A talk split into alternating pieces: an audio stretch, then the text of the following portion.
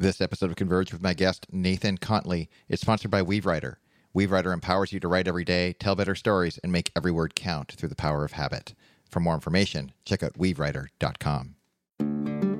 Converge is my chance to connect with creatives who make really interesting things. And when they can, profit from those things, often in ways that might surprise you. My background as a photographer and author gets me in conversations with visual storytellers and writers, but also musicians, actors, business and thought leaders, basically people who work very hard, not just to make a buck, but also to make a point. The invitation is to understand a little more of the context that surrounds their work and hopefully discover a fresh perspective that might inspire something new around the value you're making in the world. When it comes to making things and making money from things, we require certain tools to do that. And oftentimes, people who make things like me on the front end of life tend to take for granted the tools that make that even possible.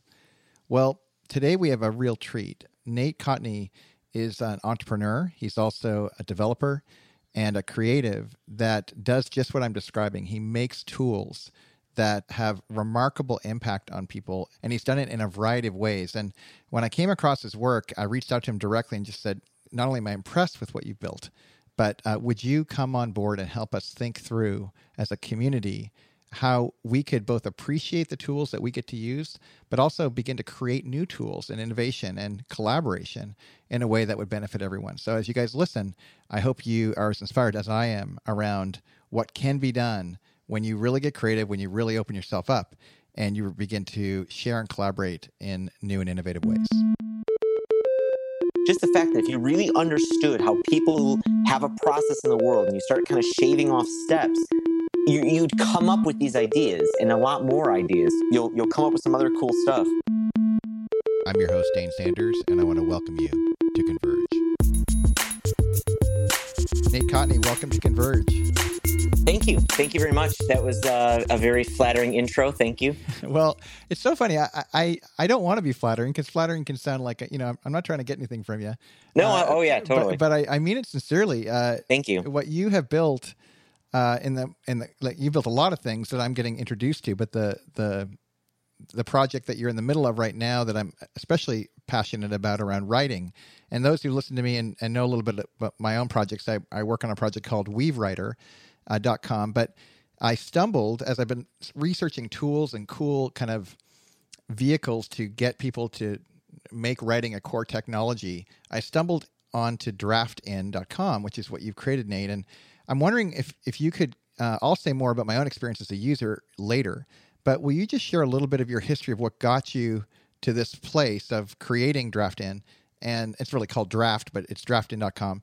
And um, and I, I, think people will be a little inspired by the pretty um, eclectic past that brought you to today. So I um so yeah so I I, I studied chemical engineering in college. Um, you know, I, I, was good at chemistry. It seemed like a good job to get. Um, I did in, you know, what a lot of engineers do in college. They get internships. I had an internship after my junior year at a uranium processing plant uh, in in near Kentucky, it's not a really great place to work. I mean, it's it's fine. You know, there's lots of people working there. They make good livings, but it's it's a tough job. It's a tough place to work. Like a say, lot of you, harsh conditions. I was going to say when you say tough, like coal mining tough, or like what does that mean? Maybe in a way. I mean, it's you're dealing with uh, weird chemical reactions that are that are you know, so in this process, uh, it was fluorinating uranium, if you want to get really technical. And so when you fluorinate uranium, you're actually using hydrofluoric acid, which is uh, one of the worst, if not the worst, acids on the planet. And so you have to be very careful safety wise with this type of thing. So everybody's walking around with gas masks, wow. sometimes different kinds of gas masks because there's multiple different kinds of things that can get you at this type of place. Well, let, let, me interrupt. That that reminds me of like Breaking Bad when they would dispose of bodies. Like, is it that kind of chemicals? Yeah, definitely. Okay. Exactly. Okay. okay. Um, I mean, I wore suits like you see in Breaking Bad. Uh, to protect myself in in situations. And so it's you know it was a summertime in Kentucky, so already it's over 100 degrees outside, and wow. you put on one of these acid proof suits, similar to what you saw in Breaking Bad, and you just become soaking wet inside this thing instantaneously. You know because these things don't breathe. Um, And so, yeah, and then you walk through a Geiger counter, you know, when you leave to make sure you haven't taken any uranium with you or none of it's gotten on you and contaminated you. Wow. Um, you got injured by not by Yeah. chemicals. You got you just Yeah. like, twisted your ankle or something. exactly. So I, I ended up just breaking my ankle that summer, just playing basketball at at, in a, at an apartment I was renting. Were you wearing the Um, suit when you played basketball? I'm, Yeah. Yeah. No, that was the funny thing too is you couldn't take any equipment out of this place, or you'd get you'd get immediately dismissed. Um, and I think I think a couple people got dismissed because they wore their acid suits or their work uniform or something like that to uh, get pizza one day. Anyway, but I uh, I broke my ankle, um, and so I, they wouldn't let me into the plant anymore because they didn't want my cast to get contaminated with uranium. Because once it's contaminated, then I'm you know you can't remove those casts unless you you know really take them off and then cause another problem. And so I broke my ankle. They would only let me work in this trailer basically with a computer. They don't want me around any of the chemicals anymore. And so the rest of the summer I basically just programmed a computer. I would just program macros on an Excel spreadsheet. I did some some other kind of programming to kind of help people just kind of manage some operations of the plant. And I just fell in love with it. I just really liked this idea that I could like program logic into a computer. I didn't have to worry about breathing in any, anything toxic and I could just make stuff. And it was like you'd make something or you'd work on making something and then you could see it in action like the same day. A big problem with chemical engineering is you work on these problems and you don't see the results of anything forever. You might not even solve the, the, the problem you're actually trying to, you know, tackle for years, if ever. And so I really like this idea of just making things on computers and I fell in love with it so when i got done with college i just i took a job that would just kind of take me out of chemical engineering. I, I started working for accenture and i just started work i tried to start working on software and, and programming computers.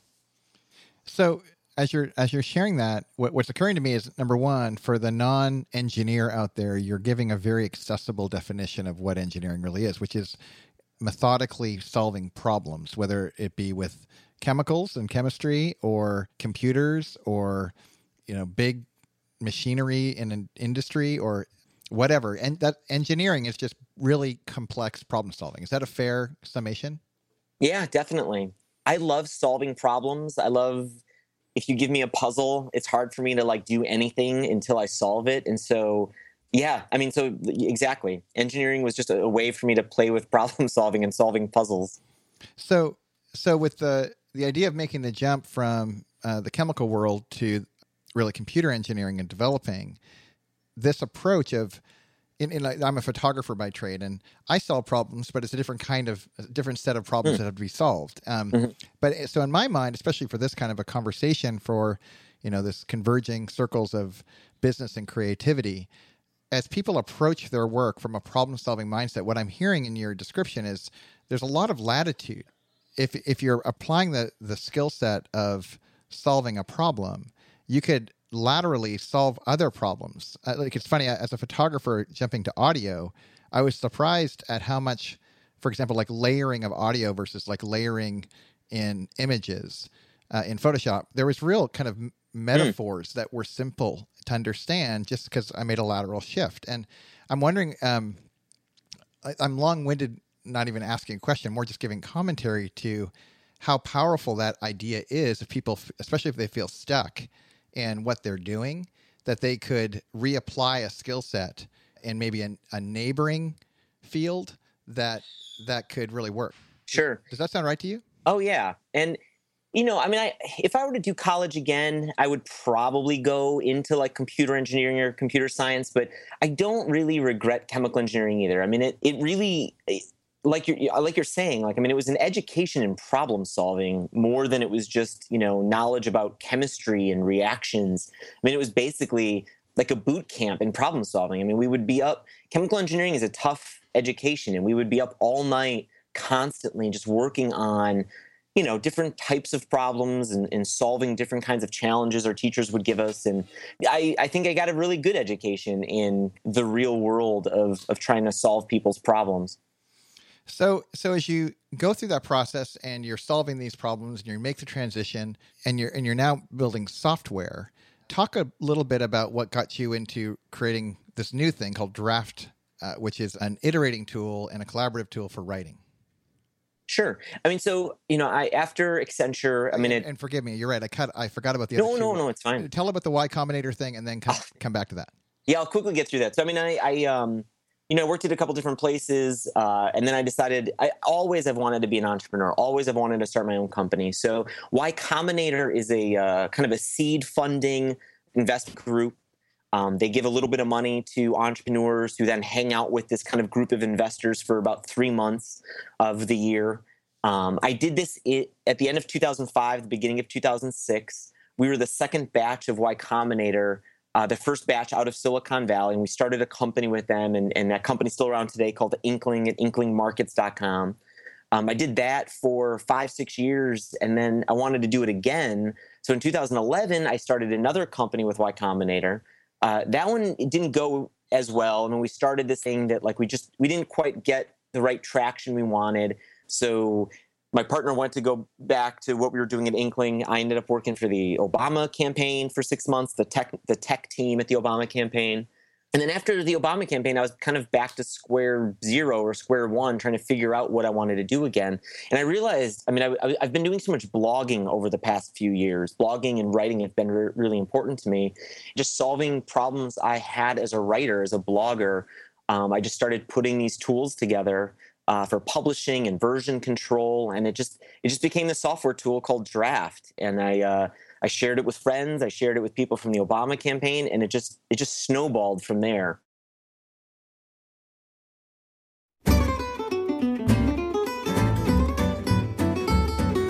I came across uh, an author over the summer named Nicholas Taleb, and he wrote a book called Anti-Fragile. Sure. Have you, are you familiar with that book?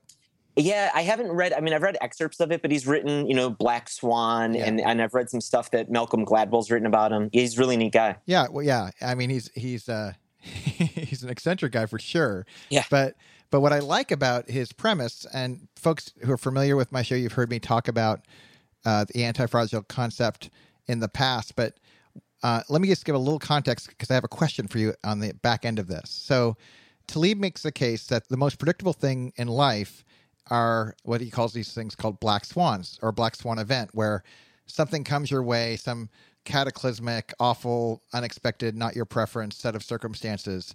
And, you know, every December we do a year review in this part of the world. And, you know, no one is surprised that some really bad things have happened over the course of this year because it's, it's very predictable. Bad things happen in the world we live in. And what he says is people ought to be smart and anticipate those things and put themselves in a position so they benefit from the the black swans that come your way. In fact, mm. he says that humans are actually made to, you know, when bad things come your way, if bad things come your way and you crumble, he, we call that fragile. If bad things come your way and you're the same, you're resilient. But if bad things come your way and you actually get stronger, then you're what he calls anti-fragile.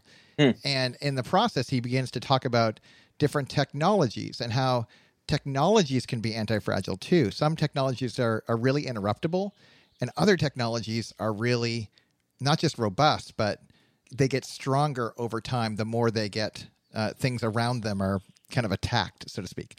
So here we are, we're living in this world of massive commoditization where, you know, digital is touching everything from, you know, anything that's recordable with a, a one or a zero uh, can now instantly be commoditized and scaled.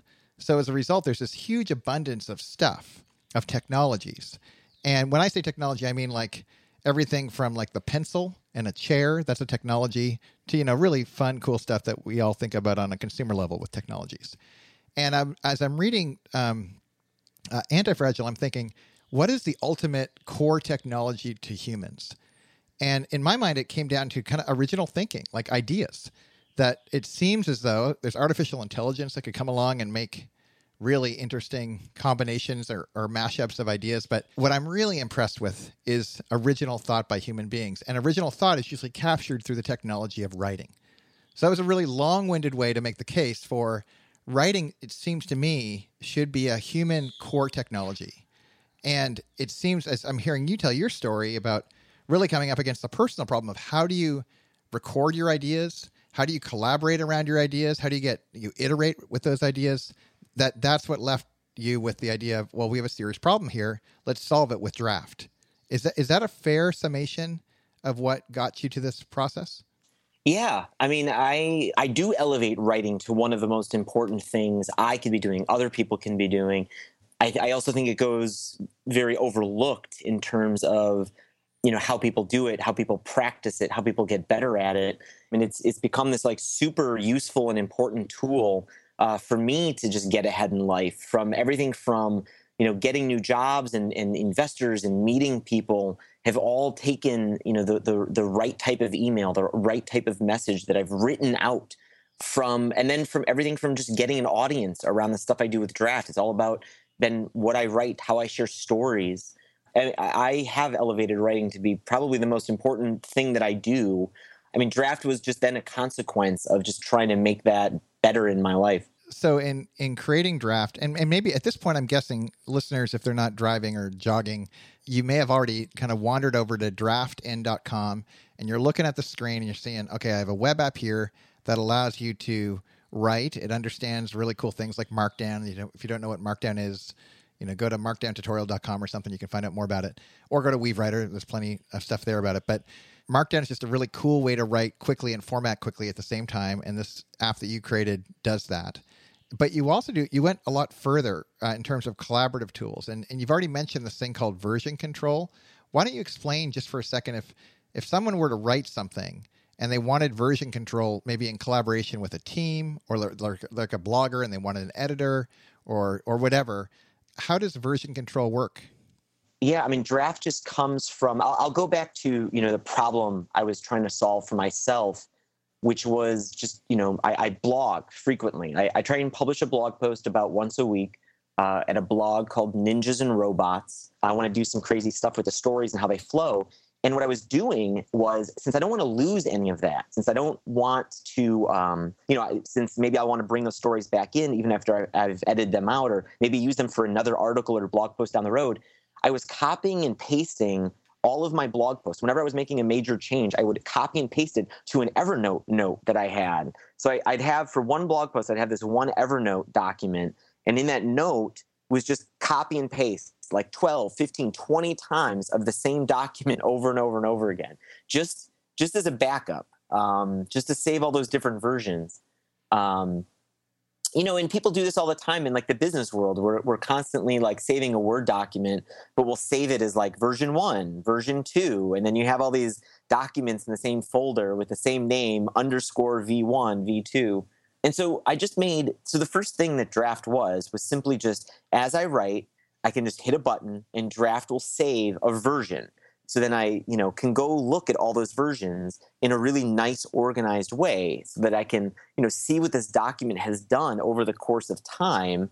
I don't have to save multiple documents. I don't have to go through a giant evernote document. I just kind of formatted that process and made it simpler and that was the start. The next thing I wanted to solve was just getting versions from my wife. My wife is, is this awesome editor of mine, and I wanted to be able to send her a document and to accept her changes. And the only way we were accomplishing that was emailing her the document. She'd paste it in a Word, track changes in Word, send me a Word document back.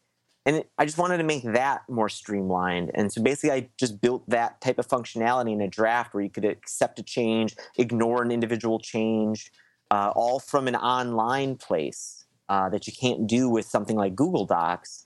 Just those two features just kind of were the core of draft, and I've just kind of gone crazy after that.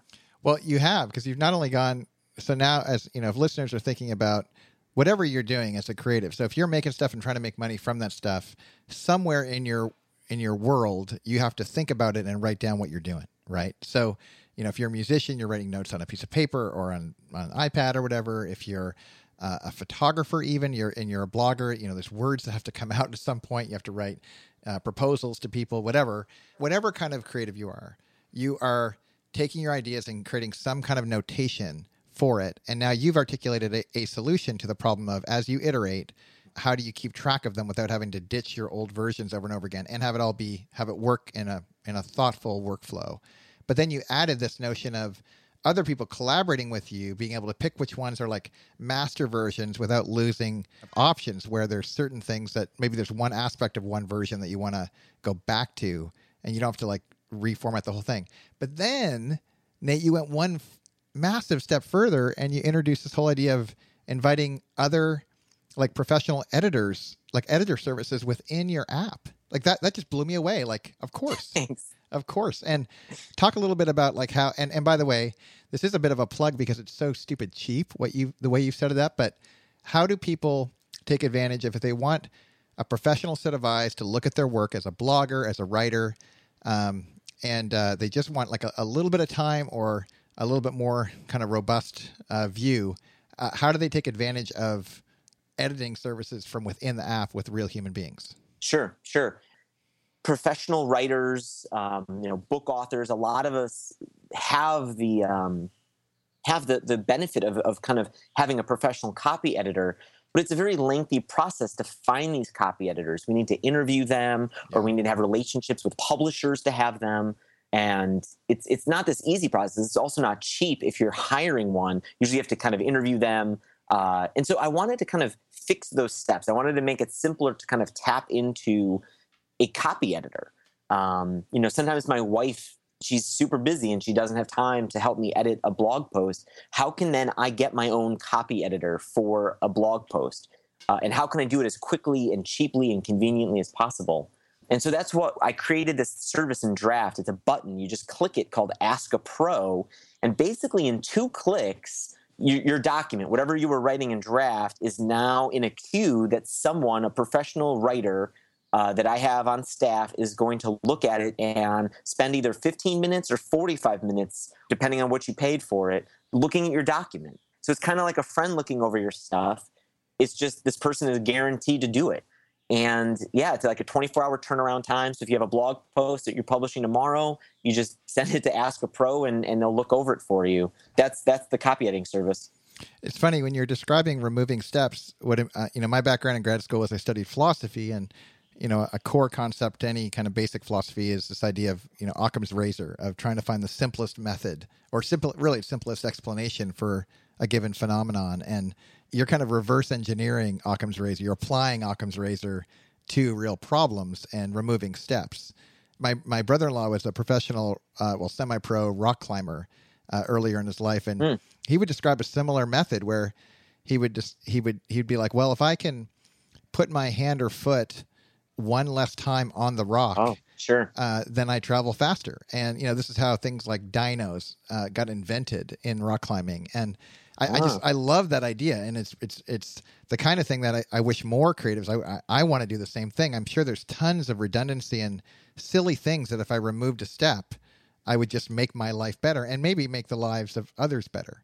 Oh yeah, I mean, like I said, I mean, when you start thinking in this framework, I mean, I, I can't stop kind of like uh, preaching this framework because I mean, if, I, I think so many things that everybody just takes for granted as like genius ideas, and they are really good ideas. If you think, look at things like Uber and Airbnb and all these other things, totally. these are really disruptive, good ideas.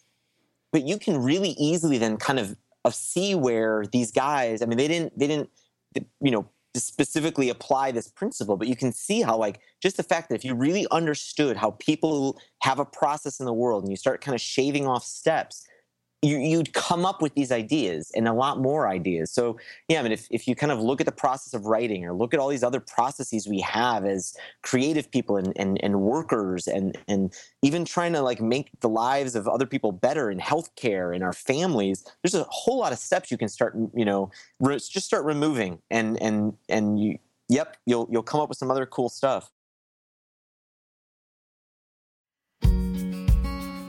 Know, as we turn a corner and, and, and finish up this conversation, I definitely want to honor your time.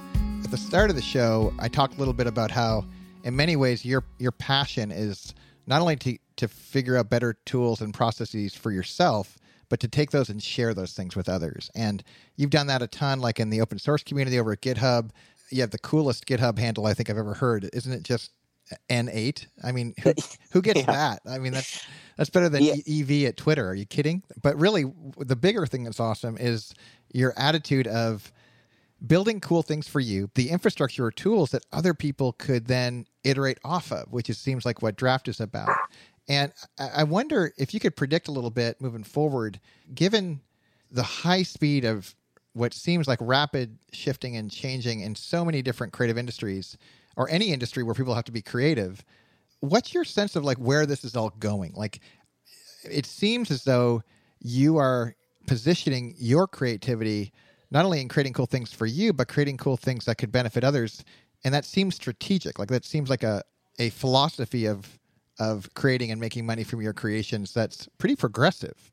Uh, any thoughts on on that relative to maybe our listeners and how they might want to position what they're building? That's man, that's that. Yeah, I don't know. That's a good question. That's complicated. I don't. I don't think I'm going to have the greatest answer for this, but I guess I mean the only. Not, I guess I'm not maybe so good at predicting stuff as I am just kind of observing stuff and and maybe that's that's maybe I see it before somebody else does. I mean, I, I look at I look at the, my friends and I look at the people around me. I mean, so many people are now starting their own businesses and starting things that they want to turn into businesses. And I don't think that trend is going to die out. I mean, I think more, I mean, we just keep getting more and more tools to start businesses from things like Kickstarter, putting our stuff on Etsy. You know, we have platforms now like Heroku and Amazon to like throw up websites and applications and, and app stores where we can start selling things. I mean, it's just going to get, it's just going to continue that we can start making a living and making things. So I don't know. I mean, the only thing I guess I predict is more people are just going to start becoming kind of one man shops and one man entrepreneurs rather than going into the corporate world. I mean, I, I, there's just so many more, there's so much more power for us to, mm. to make stuff and make a living from it than what we used to have to do, which was like get out of college, start interviewing at, at giant corporations and, and hopefully we, you know, get on the, the low person on the totem pole kind of thing and we can just start you know doing our own thing. I i don't know. I think that's just going to keep growing and growing. You know etsy and and these things that empower us are just going to just going to get better and better. Hmm. you know i'm i am really tempted. I got to ask this one last question that relates to this. Yeah sure. You know uh, a while back we had the chance to have seth on the sh- seth godin on the show and we were talking a little bit about this dynamic and one of the things that he alluded to was there are these powerful tools, and some people are like, "Oh, it's doomsday," whereas Seth goes, "Yeah, this is the best opportunity we've ever had to to create." But he also differentiated between, yeah, a lot of people have tools to go build stuff now, but there is a difference between people who are building artistic things, things that that that people just pause and go, "Oh, well, that's a new angle on an old idea," uh, or or something like that. That that is what gives people kind of massive opportunity. In contrast with, you know, powerful tools that everybody can kind of do the same thing with. It doesn't seem like that's going to get anywhere near the result because there's such an abundance of people who have access to the same tools. And I'm wondering if you have any insights on that dynamic of, you know, given that everyone has these powerful platforms now to make stuff and to sell what they make what what are going to be the differentiators between those who really make it and the and the hordes of people who who just I don't know that it doesn't seem like they're making anything fresh. Hmm. Well, I mean, I don't know. Again, th- that's a deep question that I'm not sure I have the the best articulated answer for. But I mean, I think about like what I've done with draft there, there's something about I guess that I've done with draft that that I do think you know people seem to kind of resonate with it that seems to be fresh. You know, like you mentioned, like this idea of the copy editing service inside. Like, I mean, we've had Microsoft Word for I don't know what 30 years or something. When did that come out? Yeah. 20, 20 years ago, 25 years ago? A long time ago. Yeah. Yeah, and it's it's even based on on other software that's been out even longer, and yet never has Microsoft Word had a button inside to like, you know, call a, a pro for copy editing. Yeah. Um, the only thing I, I, I, feel like that helps me, I mean, this is, I guess, where I, the only place I can come from is the stuff that helps me think uniquely is simply really just trying as hard as I can to understand the true process people have. And it's not easy. I mean, this is, I think, what separates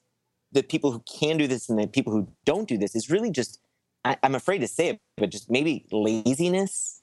I mean, people want to not do the work. People want to, you know, make money tomorrow.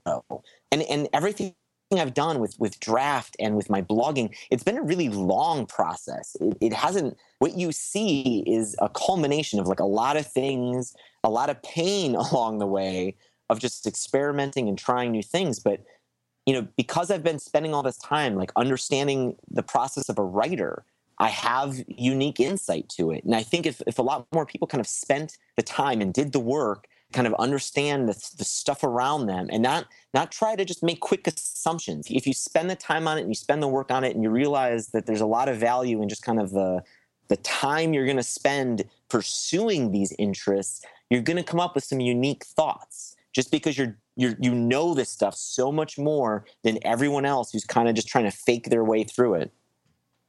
Nate, thank you so much for being on Converge. Can you share a little bit of how how people can find you and your stuff? Sure. Um, the best place to kind of just keep track of what I do is just my blog, ninjasandrobots.com. Um, I talk about draft there. I talk about all this kind of stuff there. Um, I'm also just at Twitter at Nate Kontny.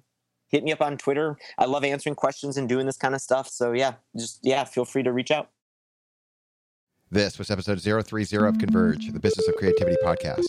ConvergePodcast.com is our home where you'll find past episodes, as well as Go, our annual gathering for creatives looking to make a difference with their creations. Music today provided by triplescomusic.com. Sound as good as you look. Thanks to Anna Queza at acreative.co for her audio production, and a special thanks to Nathan for being with us. Visit him at ninjasandrobots.com. As usual, I want to thank you for spreading the word about the show. When you leave questions and comments on the site and rate us on places like iTunes, we recognize that you caring enough to do that sort of thing is a really big deal, and we're grateful. That's for now. I'm Dane Sanders. I'll see you here next time.